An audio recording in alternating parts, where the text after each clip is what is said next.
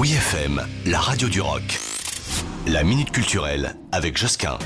On peut le dire, l'exposition gratuite, hein, Art of Skate, présentée au Centre d'art urbain Fluctuar dans le 7e à Paris, offre un panorama sur la pratique du skate qui, elle, est née dans les années 50 aux États-Unis et qui, de la Californie à la France, en passant par les JO de Tokyo, a vu se développer une communauté d'amateurs, de sportifs, mais aussi d'artistes qui se sont emparés des planches comme un support d'expression artistique. Avec plus de 120 planches, surf, longboard et skate, présentées venant des quatre coins du monde, c'est un voyage qui vous est proposé entre les côtes ouest et est des États-Unis, mais aussi en Europe, avec plus de 80 artistes qui sont exposés.